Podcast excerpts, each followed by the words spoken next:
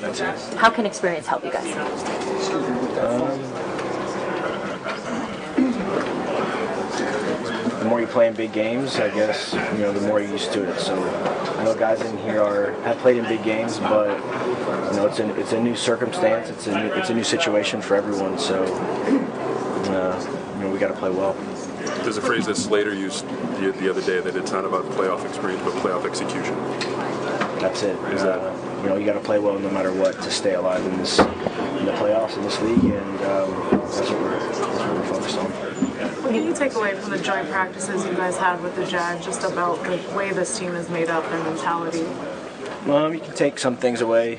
Um, Things like one-on-one techniques, stuff like that, size of guys, like uh, the way guys run and, and matchups and stuff like that. But that's really it. How good is this defense? They're good. They're good. They run. They run well. They they play hard and they're well coached. So.